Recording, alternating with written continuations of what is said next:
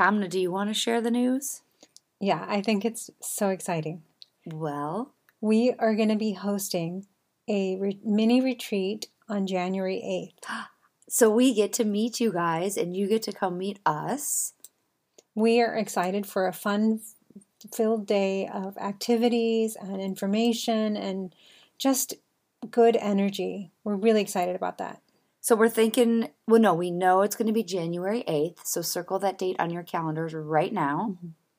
What else are we willing to share right now? Um, it's going to be in the afternoon. okay. And if you're interested, reach out to either Leah or myself on our social media, and then we'll put your name on the list. And we have a Facebook page for Wait What. And Mhm. it is just Wait What, correct? yes, Go on the Wait What Facebook page. Message us if you're interested so we can put you on the list so you won't miss the actual formal invite.